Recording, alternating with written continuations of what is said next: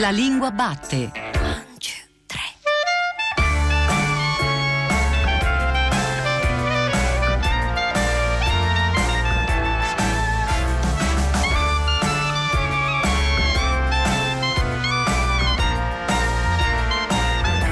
Buongiorno alle ascoltatrici e agli ascoltatori che ci stanno seguendo ora su Radio 3. Io sono Giordano Meacci e questa è La Lingua Batte, la trasmissione che ogni domenica va alla scoperta della lingua italiana. Questa è la quarta puntata estiva in cui le riscritture e le rivisitazioni rileggono materialmente la sintassi delle puntate passate. Insieme con le nuove versioni, come sempre in senso preterintenzionalmente etimologico, anche la parola del giorno, che oggi è io una luna di Giove, forse, un pronome difficile che ci riguarda tutte e tutti sempre nel momento in cui lo pensiamo. E non vale nemmeno l'antico precetto di non cominciare un qualsiasi tema con io, perché in arte, nella vita, quello che conta è sempre il come, come si vive, come si cominciano o si finiscono i temi. Jusqu'à Proust, on refaisait du Balzac. Fino a Proust ci si rifaceva a Balzac o ci si rifaceva a Benjamin Constant. Si raccontava una storia alla Balzac o si studiava un'anima alla Benjamin Constant. Ebbene, Proust ci ha dimostrato che si può fare qualche cosa di diverso da Balzac e qualche cosa di diverso dal romanzo psicologico tradizionale alla Constant. Ci ha dimostrato che si può riscoprire un mondo, non dico crearlo, che sarebbe di nuovo fare del Balzac, a riscoprirlo.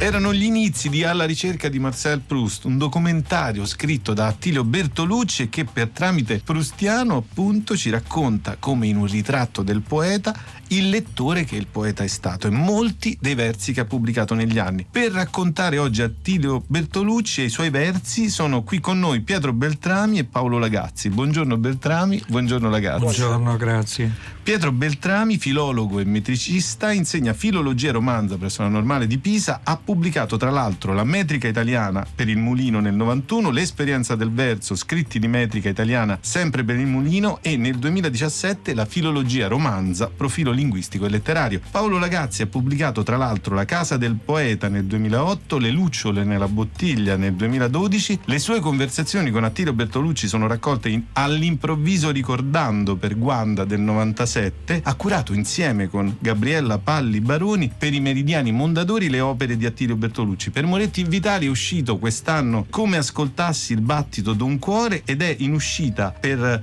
Alpes, il mago della critica alla letteratura secondo Pietro Citati. Ragazzi, per parlare del poeta si comincia dalla lingua di cui sono fatti i versi. Lasciate che mi incammini per la strada in salita e al primo batticuore mi volga. I primi due versi di verso Casarola certo. in viaggio d'inverno. C'è l'appello ai lettori e Lasciatemi andare via è il ricordo dell'ultima certo. poesia di Bertolucci, il primo batticuore che scandisce l'aritmia stessa dei versi e poi soprattutto quel titolo che oltre a un viaggio segna quasi un tipo di metrica, il verso Casarola. Sì, sì, sì, sì, molto bello, sì, il verso Casarola. Mi ricordo che Attilio una volta ha scritto che l'importante è non seguire mai il metronomo quando si scrivono i versi. Lui in realtà seguiva il ritmo incerto del suo cuore. Il fatto che il suo verso sia tendenzialmente irregolare anche quando assume la forma dell'endecasillabo mi sembra di, di, un'evidenza assoluta. Tra l'altro questo mio ultimo libro, come ascoltassi il battito d'un cuore, nasce questo titolo proprio eh, da, da, una sua poesia che è Ringraziamento per un quadro, una poesia molto bella di viaggio d'inverno. È, è una poesia in cui il poeta immagina, non immagina, diciamo testimonia, ma tutte le sue testimonianze non sono mai cronaca, sono sempre il, il vero reinventato attraverso l'immaginazione, ecco perché ho detto immagina. Eh, ricorda mh, mm, favolisticamente in qualche modo un suo incontro con un piccolo pittore dilettante di Parma, Firello Poli, che era sfollato durante la seconda guerra mondiale, cioè andato in campagna, dormiva eh, dal mezzadro dei, dei Bertolucci eh, e quindi eh, era lì a contatto con la natura, con i campi eh, posseduti dalla famiglia Ber- dei Bertolucci. Un giorno ha sentito il bisogno di ritrarre uno di questi campi e quindi ha fatto la mietitura del 44. Ora il poeta in questa poesia si avvicina, è come se spiasse alle spalle il pittore che sta dipingendo col suo gesto umile ma ricco di verità e, e lui, il, il, poeta, parte da una situazione di angoscia che si riflette proprio nel ritmo leggermente irregolare, come dire increspato dei versi. Poi pian piano, mentre procede questa pennellata, l'opera cresce e il poeta continua a guardare la crescita di quest'opera, il verso si distende e assume, per così dire, inconsciamente la forma di, di un endecasillabo pacato, che è a sua volta il riflesso di una comunicazione profonda del pittore coi campi e del poeta col pittore attraverso lui, con la luce dell'estate che lentamente si deposita sulle cose, che scorre assumendo pian piano la forma definitiva della sua verità. Beltrami, riparto dal suo saggio Narrare in versi, per capire anche più o meno come il verso di Bertolucci si incardina all'interno del verso lungo novecentesco. Lei ha fatto delle eh, precisazioni, precisazioni che ci possono servire anche in questo transito tra Sirio e la camera da letto, per così dire, a proposito di un esordio di questo saggio. A volerla prendere da lontano si dovrebbe ricordare che un tempo nel nostro mondo occidentale era in versi qualunque espressione di ciò che poi abbiamo chiamato letteratura, ma distingue da subito tra la poesia lirica e la poesia narrativa o di discorsiva. Qui siamo in presenza di una metrica che cerca di assecondare questi due campi, Beltrami. Sì, eh, Bertolucci viene da una tradizione recente, dalla tradizione, quella che chiama Mecaldo chiama la tradizione del Novecento, una tradizione nella quale la tensione tra prosa e verso, tra prosa e poesia, ma tra prosa e verso propriamente, è particolarmente forte perché la poesia moderna nasce dall'idea della poesia come espressione di una personalità, non come eh, artigianato o arte sulle regole della, della tradizione. E eh, il metro sentito come un limite, come un, diciamo, come un difetto della poesia se vogliamo e al tempo stesso però come giustamente per esempio diceva Montale o dicevano anche altri al tempo stesso è un limite e una difficoltà che serve a affinare la propria, la propria espressione. No? Limite e... che serve proprio per capire dove sono i limiti, quindi in un certo senso certamente, certamente, è una perché... visione anche questa molto moderna, novecentesca. E ragazzi, io eh, prendo due testi di seguito dall'antologia curata da Gabriella Palli Baroni, ho rubato due versi a Baudelaire. Uno sì. è un articolo su Ezra Pound, sì. in cui si parla tra l'altro dell'immaginismo, così come lo legge Attilo Bertolucci, e un altro è su Fuoco Pallido di Nabokov. E a proposito di Fuoco Pallido, Bertolucci scrive il genere di domani sarà forse quello di migliaia d'anni addietro, il poema cui convergono da parti opposte il romanziere e il poeta. Siamo nel 58 e nel 63, ma già è presupposta la camera da letto, il romanzo in versi o il poema che verrà. Sì, ehm, in realtà se noi leggiamo con una specie di sguardo retrospettivo delle poesie di Sirio, no? eh, possiamo trovare già perfino nella prima raccolta quell'impulso, quell'imprinting epico narrativo che poi porterà il poeta alla camera da letto. Sembra strano, ma, ma è assolutamente così. Per esempio c'è una poesia che si intitola Viaggio in sirio, no?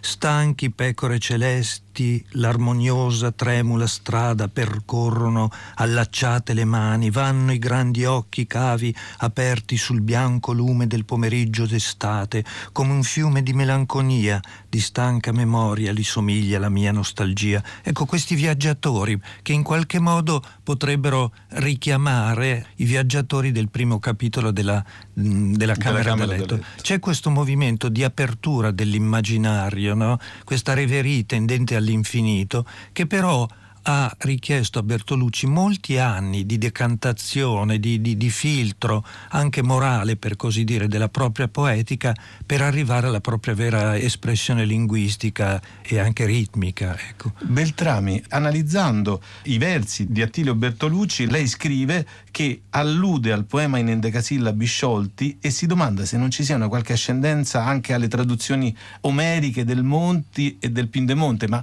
c'è tutta una tradizione straniera, anche francese, dal verso lungo di Gerald Manley Hopkins a tutte le esperienze di Marianne Moore che Attilio Bertolucci ha frequentato. Naturalmente eh, nel Novecento italiano ha influito molto la poesia francese e inglese fin dalle origini del verso libero per la verità, perché il primo verso libero in fondo era quello delle foglie d'erba, no? delle, delle di Whitman, sì, amato di da Bertolucci.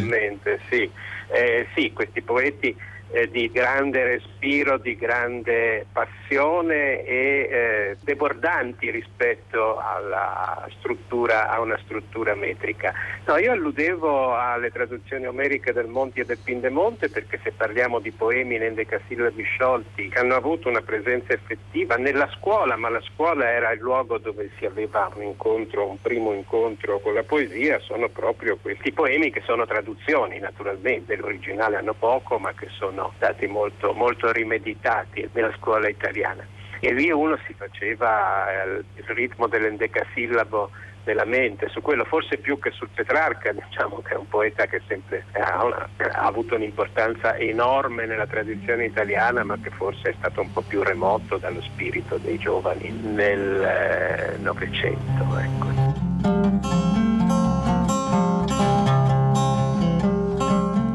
Le more la luce di settembre dentro gli occhi, volgendoti mi hai chiesto delle more che l'estate piovosa non matura nell'Appennino quest'anno del tuo primo ricordare, quest'anno che declina, che porta via foglie sbandate che si cercano, che ancora si ritrovano come quando sul Bratica ti chini a una flottiglia verde e silenziosa.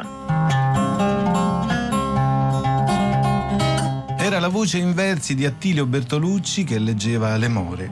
Ragazzi, a proposito di Bertolucci Cucchi nell'antologia Poeti italiani del secondo Novecento, curata con Stefano Giovanardi, parla di una sfida tra Bertolucci e Edgar Allan Poe, che aveva teorizzato l'impossibilità di un ampio poema senza cadute di tensione. Con il suo romanzo in versi, scrive Cucchi, per la radicalità e l'ampiezza del progetto, Bertolucci realizza un unicum nella poesia del Novecento e soprattutto ridà fiato e slancio alla grande idea irrinunciabile di poter raccontare la vita in poesia. Sì, diciamo che una poetica come quella di, Bertolucci è ambiziosa e ha l'ambizione proprio di rappresentare la vita nella sua totalità. Il respiro della, della camera da letto è un respiro che nasce da un'acuta coscienza lirica, quindi dalla scintillazione degli istanti. C'è un bellissimo indicasillabo di Attilio che dice d'ogni istante la mente si innamora.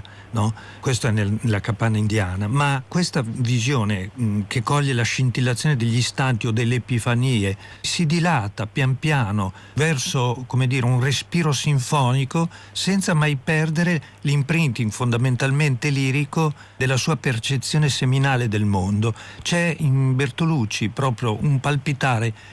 del cuore all'unisono con tutti gli aspetti della vita, prima di tutto la vita naturale, la vita eh, della campagna, della città, eh, le piante, le albe, i tramonti, i momenti eh, di luce, di ombra, eh, gli animali, gli incontri con le persone, i viottoli di campagna, ma anche la città nel brulichio delle sue strade, eh, delle sue piazze, il rumore della vita, per dirlo con penna. Ecco. Eh, e poi ci sono anche dei momenti segreti, dei momenti momenti di solitudine, eh, dei momenti in cui la, la, mente del poeta parte, per così dire, per la tangente della reverie e, e si apre a delle fantasticherie, Le, lievita, eh, si apre al, al, so, al, al, vibrare granuloso della terra e, e alla scintillazione delle stelle nel cielo notturno. Ci sono dei grandi momenti incantati però ripeto, eh, idealmente il respiro eh, rimane da una parte lirico e dall'altra parte diventa sinfonico avendo Bertolucci alle spalle soprattutto la grande immensa lezione della recherche di Proust. E questa è questa grandissima lezione che è una specie di ricapitolazione moderna di tutto ciò che stiamo dicendo adesso è una, una lezione di cerniera perché eh, Proust da una parte conclude l'Ottocento e apre a tutta la modernità. Ecco questa questa immensa lezione che Bertolucci ha conosciuto fin da giovanissimo e però è occorso una vita intera per liberare dalle proprie corde profonde un'apertura a tutto campo sul sentimento dell'esistenza, sul sentimento e sulla percezione del tempo che come ci ha insegnato Heidegger è l'esistenza, il modo stesso nostro fondamentale di esserci. Una percezione del tempo, una percezione del metro e del ritmo, Beltrami. Lei, eh, quando si chiede perché narrare in versi a un certo momento del suo saggio, accenna anche alla memoria della pubblica rappresentazione. Ecco, questa memoria della pubblica rappresentazione, questa idea dei grandi poemi che in qualche modo possono metricamente rendere pubblica la rappresentazione della poesia, può essere la base di questo passaggio tra l'Ottocento e il Novecento, almeno per quanto riguarda il metro e il ritmo? Sa, quando si parla di rappresentazione, di poema come rappresentazione, si allude a una tradizione abbastanza remota ormai, nella quale la poesia non si leggeva sulla carta ma si ascoltava fondamentalmente tutta la poesia del Medioevo romanzo, ma non solo romanzo, anche germanico e poesia elaborata sulla, sulla carta per lo più, ma anche non soltanto e non necessariamente, ma che poi si presenta al pubblico in forma, eh, beh, nelle chanson de geste anche cantata, ma insomma quantomeno in forma fonica, in forma recitata. Per quanto riguarda la poesia più recente, forse meno, forse meno, anche se si sente nel, nella poesia lunga, si sente in questi poemi una risonanza interiore, cioè una lettura interiore a, ad alta voce virtuale, se così vogliamo dire. E Bertolucci in particolare nel, nella sua scrittura narrativa c'è questo suo modo di andare sempre avanti, di non fermarsi mai, cioè di agganciare ogni verso sull'altro in maniera diversa da altri che scrivono versi che si fermano uno dietro l'altro oppure in un discorso che prosegue. E anche un'altra cosa che c'è meno diciamo, nella poesia moderna è probabilmente la cantabilità, cioè la poesia più antica è decisamente più cantabile anche se non è per musica, mentre sembra che i poeti moderni cerchino di evitare la cantabilità ed è una delle cose che distinguono gli endecasillabi moderni che spesso sono irregolari, spesso sono zoppicanti se confrontati con le regole del tempo andato ma che lo sono apposta in generale, almeno in una serie di poeti colti del Novecento, eh, perché diciamo, adesso ci sono generazioni di poeti che arrivano alla poesia senza avere una pratica dell'endecasillabo.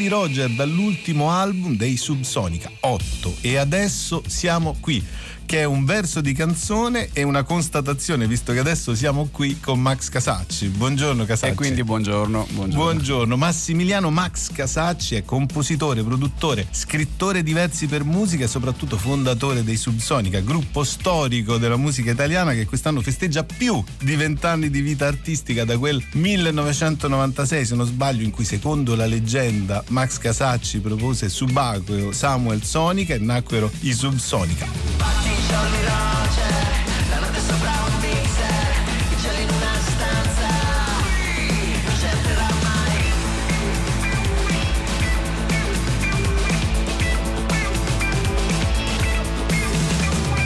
Parli col computer, esplodi come un sta finendo, non te ne accorgi mai.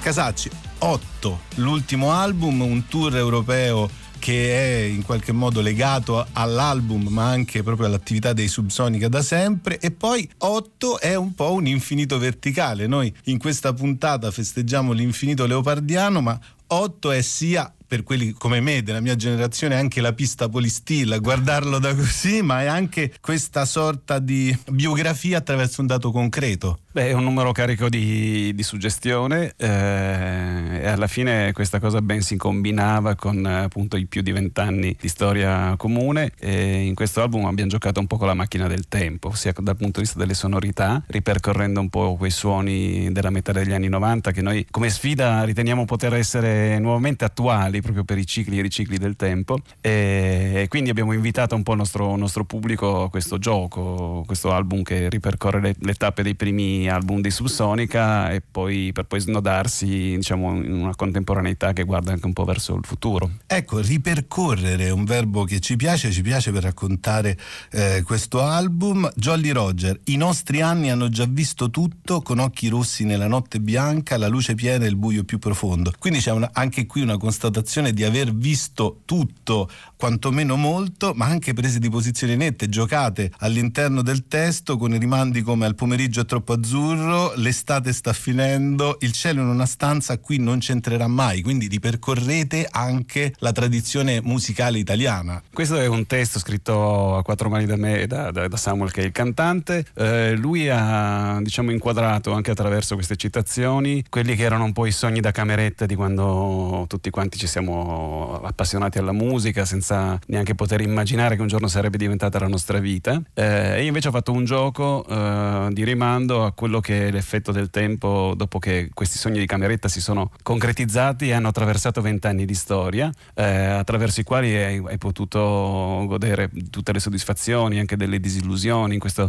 sorta di altalena, per poi poter dire, poter affermare, nonostante tutto, noi siamo qui ancora cioè, non sazi, abbiamo visto tante cose, i nostri occhi sono diventati rossi, c'è anche un verso in cui dice che eh, abbiamo giocato con, a cambiare il tempo, che è tornato indietro a far pagare il conto, però siamo qui siamo qui ancora diciamo, con, con, la voglia di sempre e con la passione di sempre. Eh, Casacci, continuiamo a giocare con, con i versi. Eh, nell'ultimo disco, ma anche nel tour, avete collaborato con Willy Peyote, con la paura di essere normale, di non avere niente da gridare o che nessuno si ricorderà neanche un po' di te, che è l'incubo. Poi, tra l'altro, un singolo in uscita in questi giorni in accompagnamento. Ecco, questa idea di. mi viene in mente Francis Scott Fitzgerald, no? Si, si scrive perché si ha qualcosa da dire, non solo perché è bello. Quindi quest'idea di fare i conti con la propria musica, con i propri versi, per capire cosa resta, cosa rimane e andare avanti. Bah, si scrive o si fa, si fa, musica per colmare un disorientamento, un disadattamento molto spesso, è una forma di compensazione, diventa proprio un'urgenza, una, una, necessità che è comune a tantissimi artisti, musicisti, per cui forse non sai neanche se hai qualche cosa da dire, ma la musica, nel nostro caso, noi che siamo musicisti, è la tua relazione con il mondo, è la cosa che ti fa stare più in vita, è la cosa a cui ti aggrappi quando magari in adolescenza incominci ad appassionarti alla musica prima ascoltata, poi incominci a, a cercare di, di, di suonarla.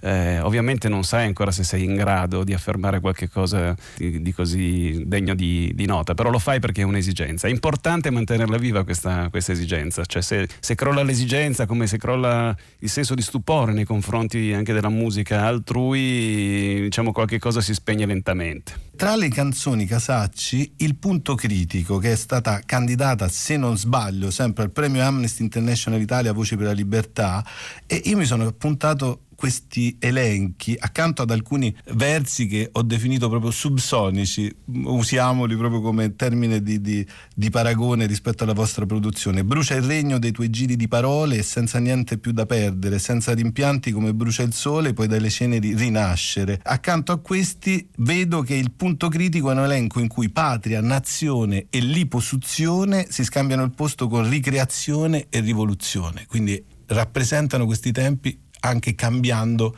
con questi giri di parole, Casacci? Ma abbiamo cercato di, di essere un po' le antenne del, del, tempo presente ed è un tempo eh, difficile da, da raccontare. No? Diciamo che questi anni, che infatti noi provocatoriamente abbiamo chiamato anni senza titolo all'interno di questa canzone, sono anni per i quali sarà difficile in futuro dare una, una definizione. Cioè, nonostante non abbiamo rinunciato a tentare di, di, dare una nostra lettura e abbiamo trovato, forse per la prima volta, una, una forma di narrazione per, per, accostamento in cui non ci sono delle sintesi, rimangono dei puntini di sospensione, non, non c'è proprio la presunzione di poterli definire, di poterli raccontare, di poterli descrivere, di, di poterli denunciare, ma facciamo emergere alcune cose che possono essere anche controverse attraverso l'accostamento di, di semplici termini.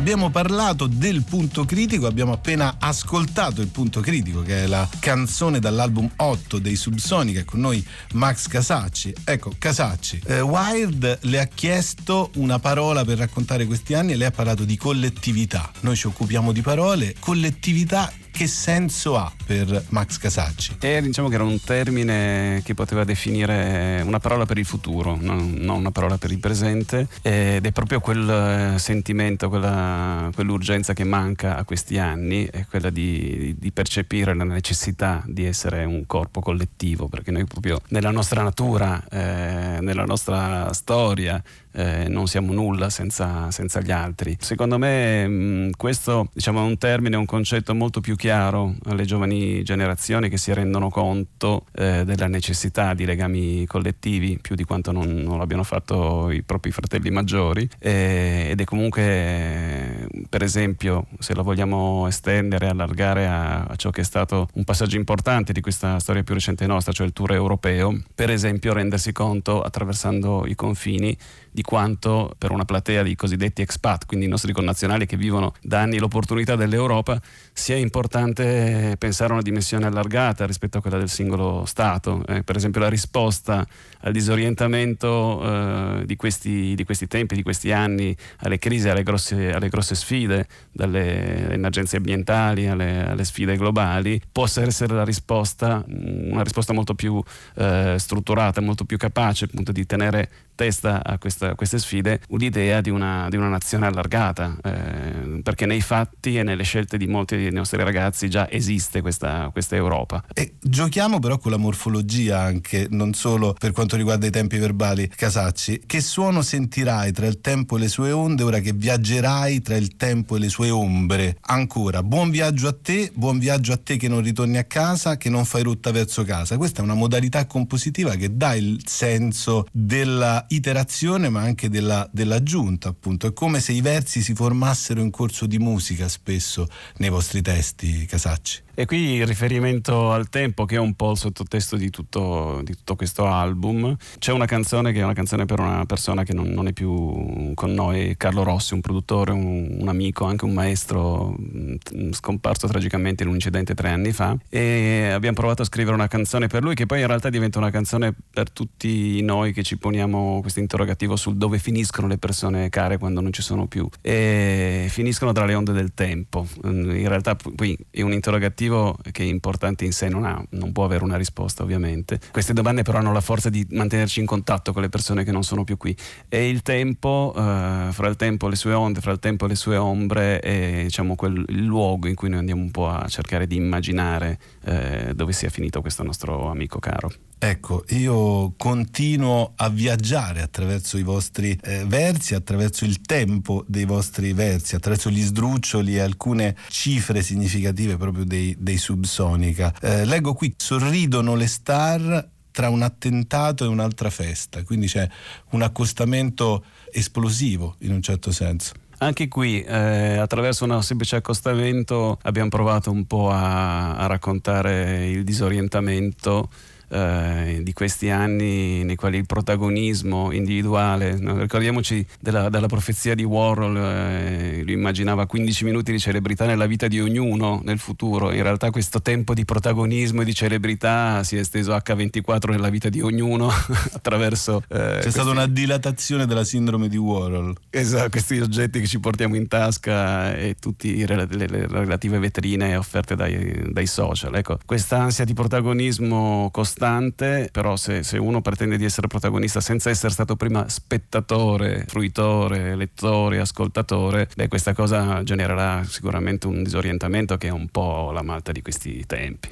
Io però mi segno una speranza per i tempi futuri. Le nuove radici crescono, riaccendono un sogno scarico, nell'aria morbida c'è una nuova libertà. E eh, una domanda finale, alla fine di Cieli in fiamme, la furia di quell'ombra che nel vento esplode, nel lampo di un attimo, nel lampo di un attimo è tutto. Come sempre, e speriamo è tutto per ora, Casacci, anche per i Subsonica. Beh, siamo rimasti suggestionati positivamente da questo fenomeno di, di ritorno eh, alla Terra, anche se proprio di ritorno non si può parlare perché si parla di, di giovani, insomma, di ragazzi che hanno magari studiato tutt'altro, che hanno fatto esperienze anche all'estero, che però ritornando fisicamente in Italia si appassionano eh, alla terra con una consapevolezza nuova, con una cura nei confronti proprio del, eh, anche dell'ambiente eh, nuovo, con una metodologia anche di approccio legato anche alle tecnologie, a questo punto però usate in una forma molto virtuosa, una chiave molto positiva. E parliamo dei cosiddetti contadini 2.0 per banalizzare, eh, come suggestione di partenza per questo brano che abbiamo intitolato Nuove radici.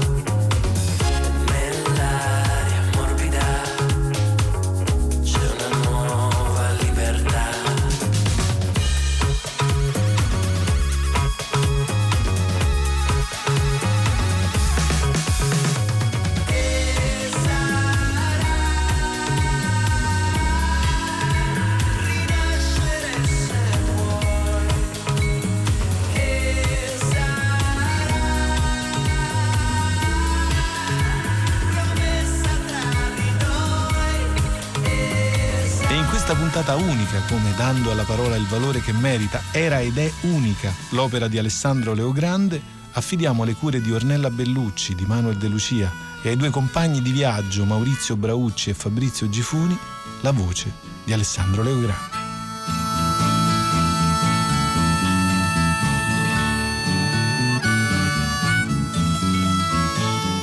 Buongiorno Alessandro. Buongiorno. Qual è l'atmosfera che si respira a Genova? L'atmosfera, è Genova è una, div- una, città divisa in due. Da una parte i lavori del controvertice sono all'insegna del confronto tra le varie anime del movimento, un confronto acceso a volte sui dibattiti tra le varie anime, ma che sembra essere fresco e a volte anche festoso, una ecco, quindi... creativa non italiana e nord europea è già presente. Questa mattina c'è stato un incontro organizzato anche Tra gli altri c'erano mm, i ragazzi del Living Theater che si incominciò a discutere su come andare in piazza in maniera creativa il giorno di, di venerdì. Sì, Interessanti sono soprattutto i forum eh, informali che sorgono al di là delle sessioni già organizzate ufficialmente dal Genoa Social Forum e sono forum che sorgono così, 40-50 persone ci si mette insieme e si incominciano le discussioni su quelli che sono i temi all'ordine del giorno nell'agenda del movimento. Correre dietro il mondo per raccontare cosa accade, cosa accadrà. Correre più forte del mondo, fino a inciampare e cadendo dire eccolo, è là. Raccontare, Alessandro nella smania, nel bisogno di raccontare, raccontare il mondo, cercare di superare i fatti, gli eventi, per svelare, per inseguire la verità, ma soprattutto per svestire la menzogna.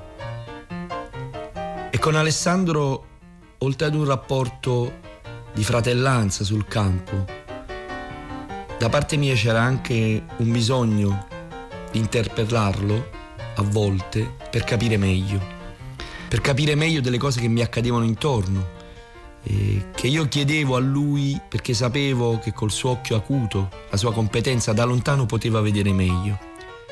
La caratteristica fondamentale di questo movimento, oltre a quello della creatività e del parlare tante lingue, è quello di essere un movimento molto, molto giovane Comunque ehm, il di assedio agli otto grandi si tratta è un assedio del tutto pacifico e anche molto creativo e all'insegna, come dicevo anche prima, della pluralità. Si va dagli slogan dei gruppi inglesi One Solution Revolution a cantare e ballare le canzoni di Rino Gaetano, agli slogan in pakistano e in bengalese, alla distribuzione di tanti fanzine. E leggo queste righe che ho scritto all'interno di un piccolo libretto in cui io lamento la mancanza di Luca Rastello che cerco che non trovo. E quindi dico, scrivo mancando Luca mi restava in verità un'altra opzione. Si trattava sempre di uno scrittore ma dalla Sabaudia qui si passava al sud di una delle Puglie quella di Taranto delle cozze e dell'acciaio dell'Ilva. Alessandro Leogrande era più giovane di me, ma più levantino. Eravamo stati insieme a Genova anni prima, tra le botte del G8 che la polizia aveva distribuito democraticamente a tutti. Quindi come ieri diciamo, queste tute nere stanno, eh, si stanno infiltrando nel corteo cercando di, di, di mischiare un po' tutto. Sì, la cosa strana è che non c'è assolutamente polizia, se non fosse stato per il servizio d'ordine del Genoa Social Forum, servizio d'ordine del tutto disarmato e che funziona come cordone mano nella mano, eh, era impossibile dividere i facinorossi del Black Blocs dal resto del corteo. Se non avesse tenuto il servizio d'ordine in questo momento l'intero corteo sarebbe stato investito dell'azione dei Black Blocs. Là era stato calmo, fino a quando lo avevo visto prendersi a schiaffi con uno che lo aveva accusato di non essere abbastanza tarantino come lui, che invece, per protesta, bruciava le auto parcheggiate. Alessandro era un ammiratore di Carlo Pisacane, quel patriota che nel 1857, con nemmeno 300 uomini, aveva attaccato l'intero meridione per liberare 8 milioni di abitanti tenuti lì prigionieri dalla tirannide dei Borbone, ma era finito male, con la sua smania di praticare la propaganda del fatto, l'azione esemplare e avanguardista per scuotere le coscienze umane. Genova per noi, e stiamo in fondo alla campagna,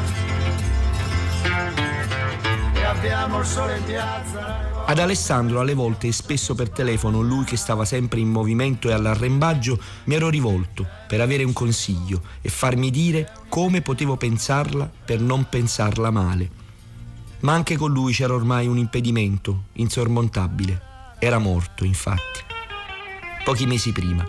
Perché, nello spostarsi freneticamente da un luogo all'altro, da una battaglia all'altra, come era accaduto al buon Buonaventura Durruti a Madrid durante la guerra civile, quando gli si era incastrato il mitra nel sedile dell'auto e gli era partita una raffica mortale alla schiena, ad Ale, giovane prodigio, era riuscita la magia di uscire di casa tanto velocemente e verso nuove avventure che aveva dimenticato di portarsi dietro il cuore e lo aveva lasciato nel letto tra le lenzuola in cui aveva dormito quell'ultima notte.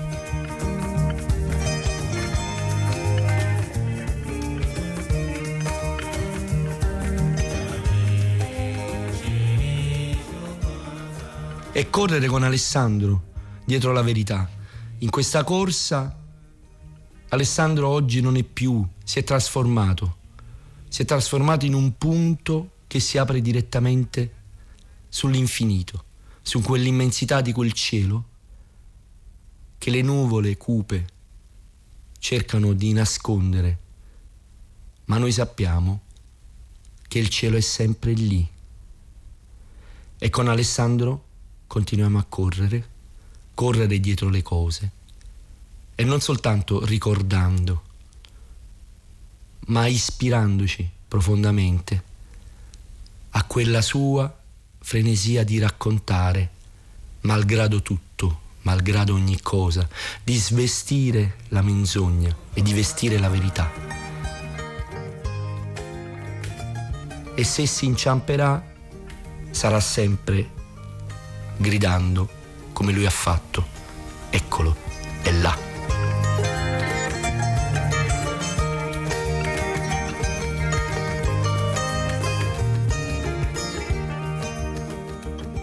cosa è successo tra le pieghe delle giornate genovesi.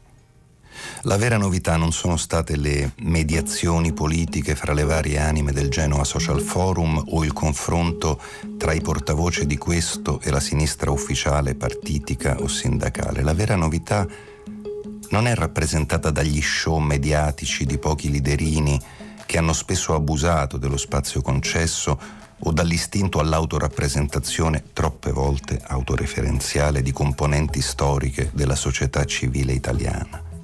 Ben al di là di tutto questo, a Genova si è realizzato un incontro tra una parte di giovani e giovanissimi europei non eterodiretti, intenti a manifestare attivamente il proprio morale io non ci sto, e quel poco di buono delle società italiana ed europee che negli ultimi 15 anni ha provato nel volontariato, nei gruppi di base, nel giornalismo impegnato e squattrinato, in alcune operazioni di cooperazione nord-sud del mondo, nei progetti di economia informale, nell'ecologismo, nel pacifismo, nel femminismo, a ideare e a percorrere strade alternative a quelle della politica ufficiale. I modi di questo incontro hanno risvegliato il seme sotto la neve della società europea. Questo embrione transnazionale dalle molte lingue, a Genova si è parlato in italiano quanto in francese, in spagnolo, in inglese, a sua volta minoritario all'interno dell'happening ligure e ancora fortemente disgregato, costituisce l'aspetto più interessante di questo nascente movimento. Dalle sue capacità di azione pratica e di crescita teorica, di avviare un confronto non supinamente accettato con le regole della politica, di attingere dalle pratiche libertarie e femministe più che da quelle classicamente novecentesche, di sviluppare una coscienza sempre più globale e universalizzabile, kantianamente universalizzabile, nella progettazione di iniziative politiche che tengano conto degli sviluppi transnazionali e che soprattutto abbiano sempre come pietra di paragone il calcolo delle conseguenze per tutti gli individui di quello che si richiede, dipende la possibilità di allargamento delle idee e delle pratiche più innovative del movimento per una giusta globalizzazione.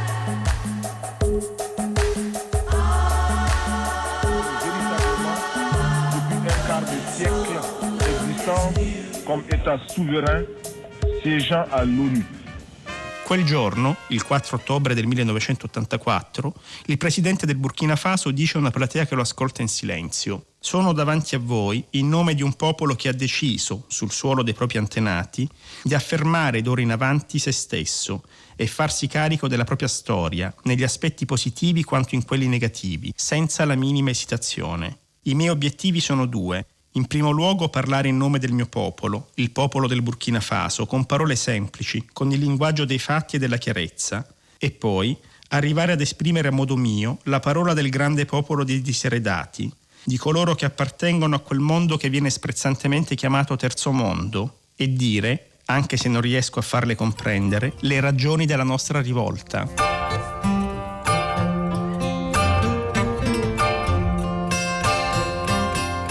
Un saluto da Alessandro Leogrande.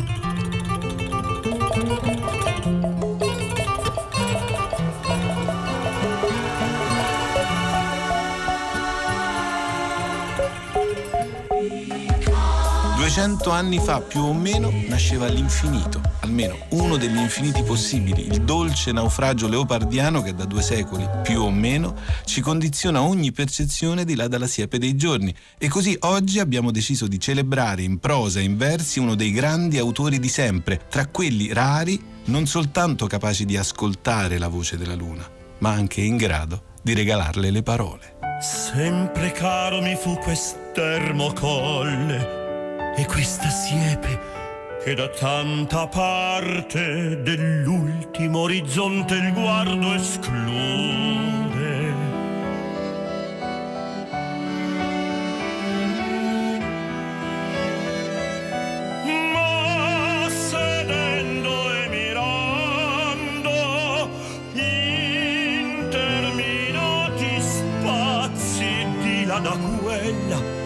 Sovrumani silenzi e profondissima quiete io nel pensier mi fingo ove per poco il cor non si spaura.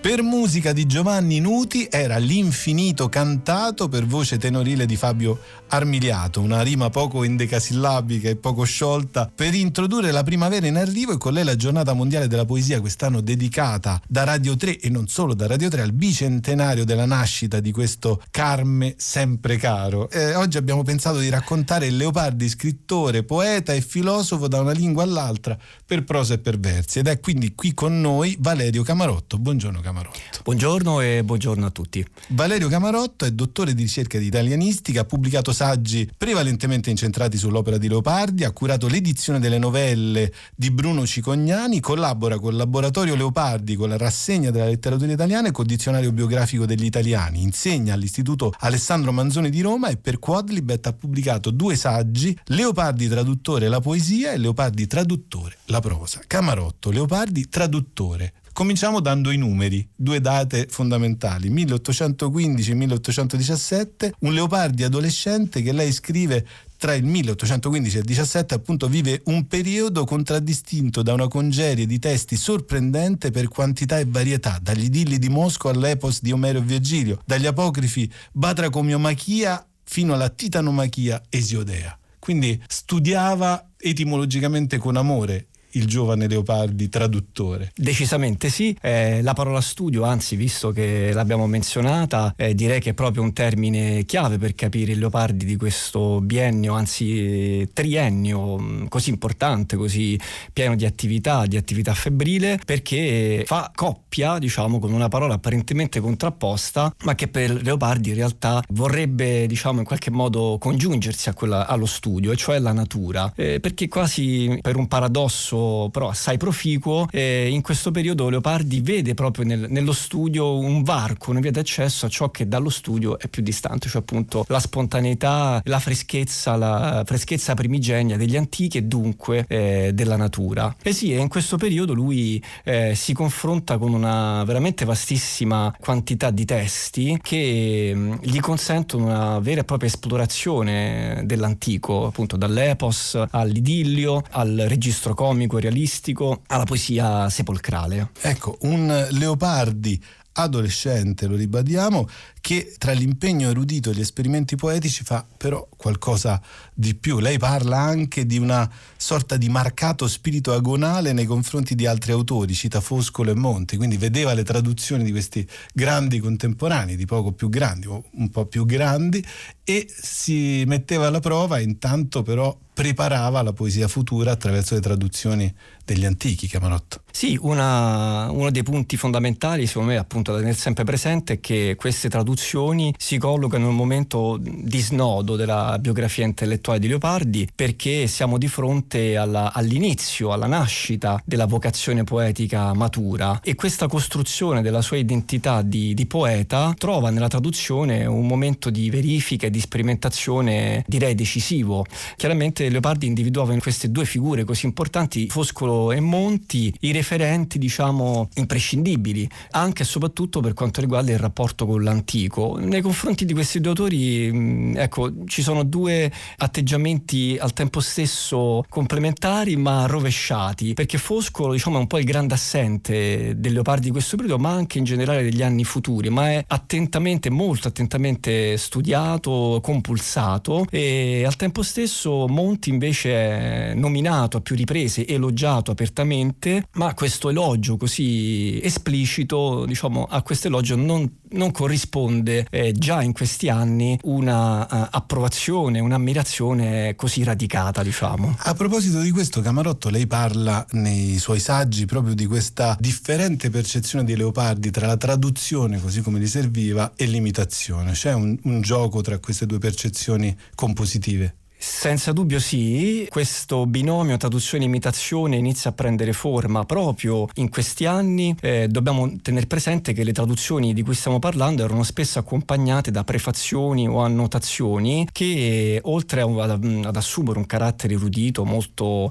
eh, esaustivo eh, si interrogano anche sullo statuto del tradurre e sul suo rapporto con l'imitare. E si tratta di un, di un binomio molto importante perché verrà poi consegnato anche alle riflessioni dello Zibaldone Baldone e a dire il vero questo binomio poi diventa una terna perché se si va a spulciare nello Zibaldone ci, ci si rende conto che la traduzione e l'imitazione formano una specie di triangolo con la creazione. Quindi eh, diciamo che eh, sono tre ambiti che si rincorrono e che si toccano vicendevolmente. Ecco il Leopardi traduttore, anche il Leopardi poeta, sin da subito si può dire, fin da subito fa delle postille, delle glosse alle cose che legge, preziose ma anche piene di una sorta di verve non diplomatica anche quando parla con i suoi interlocutori. A proposito della traduzione dell'Iliade di Eustachio Fiocchi che lei cita, lui usa re dei prodi, atride e cacofonia. Si dirà che questo difetto è perdonabile ma convenia fare in guisa che alla prima stanza del poema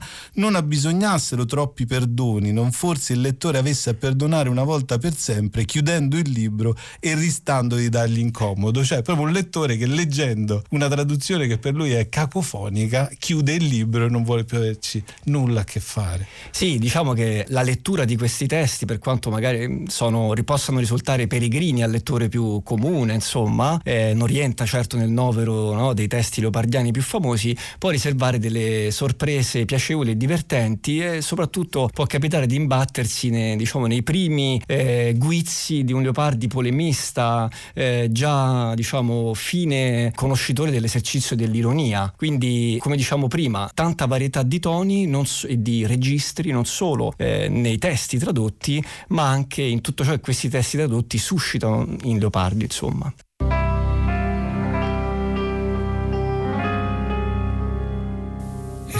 Vento ad stormir tra queste piante io quello infinito silenzio a questa voce vo comparando e mi sovvien l'eterno e le morte stagioni e la presente e viva e il suon di lei così tra questa immensità s'annega il pensier mio e naufragarmi dolce in questo mare.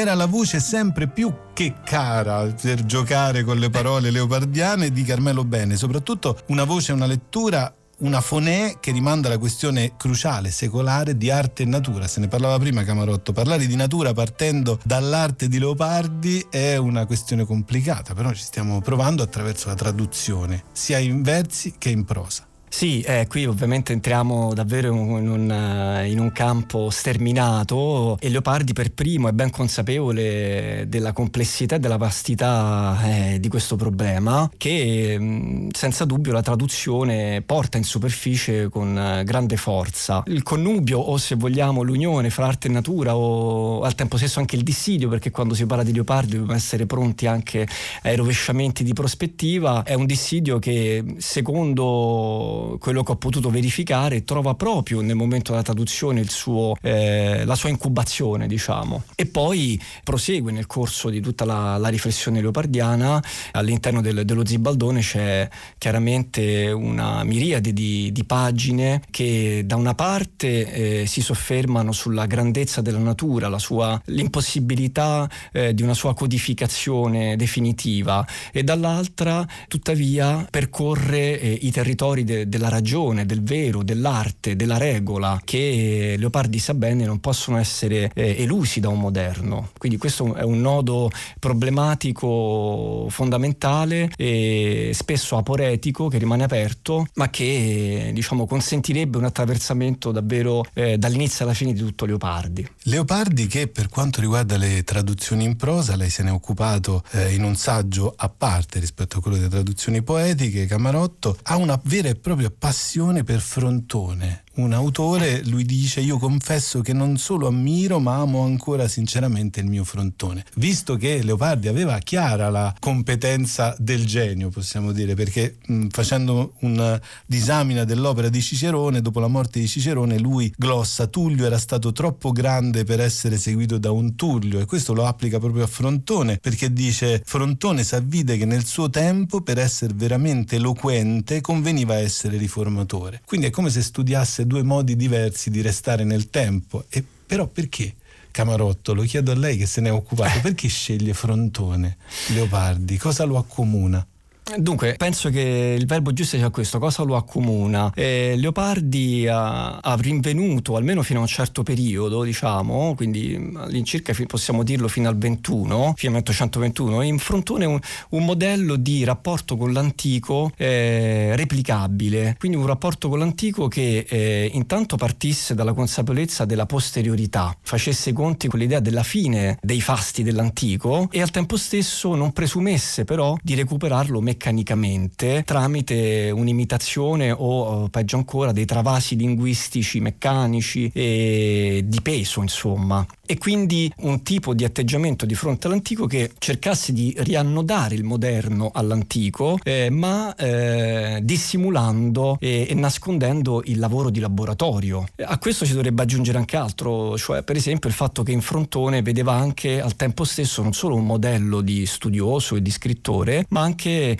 quasi un maestro di morale perché eh, Frontone è l'intellettuale che dal punto di di, di Leopardi, ce lo dice lui stesso con molto entusiasmo, per lui modello di eloquenza e saggezza, somma, ma anche di virtù, somma. Quindi eh, un modello di intellettuale a tutto tondo, potremmo dire. Esattamente quello che lui cercava di rappresentare attraverso una sorta di etero-autobiografia, come è stato detto tempo fa da, da Giuseppe Antonelli a proposito d'altro, ma forse anche in questo caso si può usare il termine. A proposito di questi esperimenti, Camarotto Leopardi gioca proprio con la lingua dei secoli passati. Si appassiona traducendo Dionigi di Alicarnasso ai cinquecentesimi artisti, fa proprio una disamina della lingua che usa per tradurre e capisce che alcune cose gli servono più di quelle dei trecentisti, lo dice proprio, preferisco questo eloquio perché attinge a un lessico più colloquiale o più crudo, che è esattamente quello che gli serve, quindi varia di stile in stile e di autore in autore, già a 18 anni, a 17-18 anni. Sì, chiaramente intanto già è stupefacente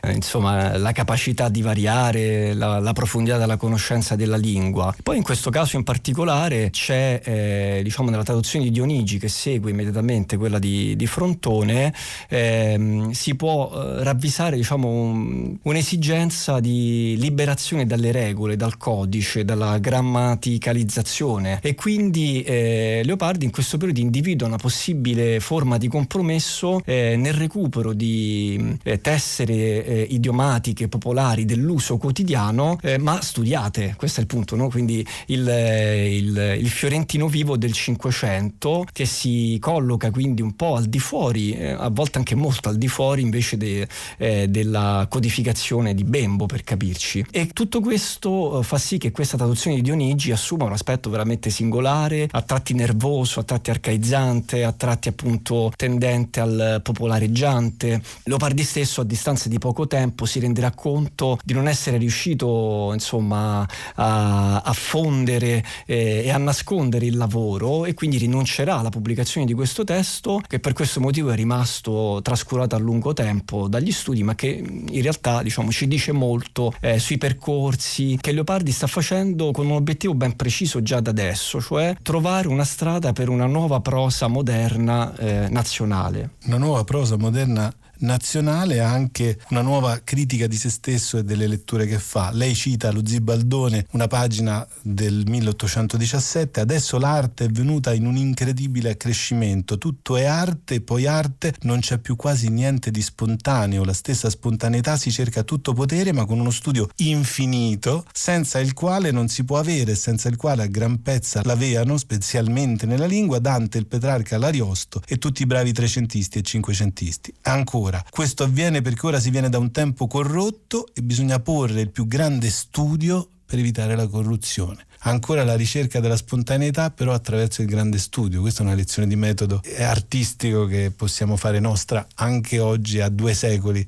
da quell'infinito leopardiano, Camarotto. Certo, sono d'accordissimo, uno dei grandi insegnamenti che possiamo ricavare eh, di metodo per l'appunto, eh, fra i molti, è senza dubbio questo connubio. Vorrei dire solo come aggiunta marginale eh, che al tempo stesso in questo passo che hai appena letto eh, si vede come la questione dello studio, del della, dell'autoconsapevolezza, della riflessione si agganci a un termine importante, cioè quello della corruzione, cioè eh, l'idea del, del, passaggio dall'antico al moderno come una vera e propria caduta, una degradazione che eh, spinge Leopardi a, da una parte alla consapevolezza dell'impossibilità eh, di tornare al momento precedente eh, e al tempo stesso però a cercare dei possibili, eh, seppur eh, brevissimi momenti momenti in cui questa corruzione possa essere elusa.